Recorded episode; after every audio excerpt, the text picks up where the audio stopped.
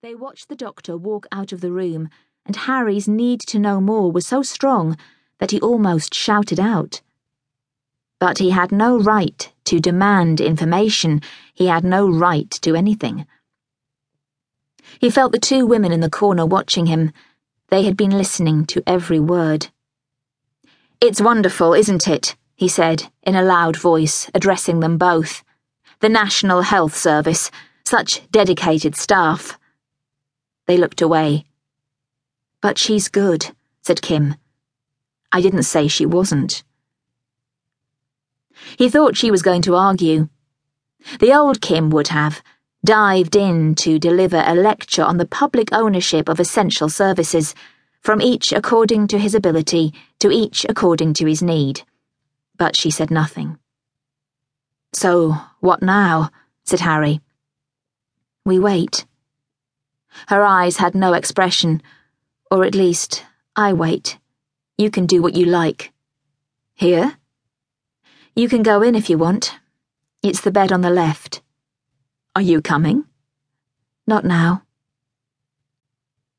She looked so small and defenceless, sitting there in the bland chair against the blank wall. It didn't suit her. Kim was a fighter. He said, I could go home and get some stuff for you. A change of clothes? She shook her head. But he understood that. If life is shit, a clean pair of jeans isn't going to help.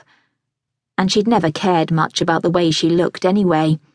It was Eva who cared, with her long hippie skirts and beads and trailing scarves. Harry swallowed. Do you want me to ring anyone? Like who? Your mother? He could almost hear her voice. I've never been very good with illness. I find it so draining. I rang her this morning. She can't come. Harry nodded. He wouldn't have expected anything else. Your father?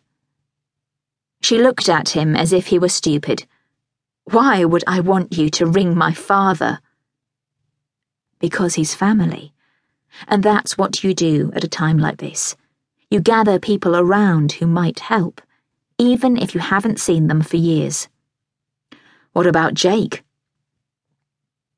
Kim stood up so suddenly the chair jumped.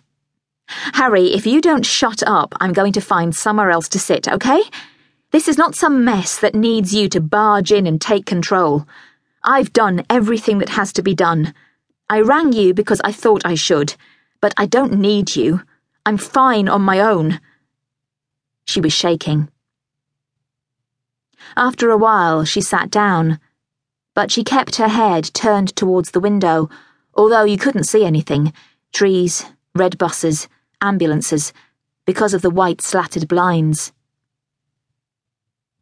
Harry felt in his jacket pocket for his phone. I'm going outside. I'll be back later. If she heard, she gave no sign. In the corridor, which smelt of warm disinfectant, Harry, in his city suit, handmade, cashmere, leant back against the wall. The hopelessness made his body feel light, his bones hollow. Kim felt sick.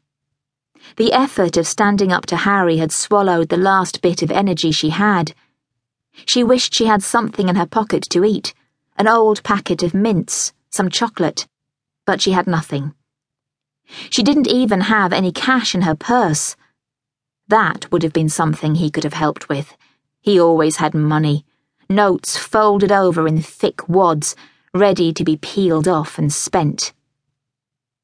That your boyfriend? said one of the women in the corner.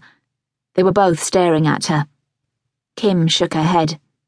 I wouldn't say no to him, said the bigger one. Her hair was pulled back so tight that the skin on her forehead was smooth and shiny. She wore gold hoop earrings. Both the women laughed. He looks like that actor off the telly, said the woman with the earrings to her friend. The Italian one, who's always smiling, you know. She turned back to Kim. So, who is he then? Kim realized she was shivering. She ran her hands up and down her arms.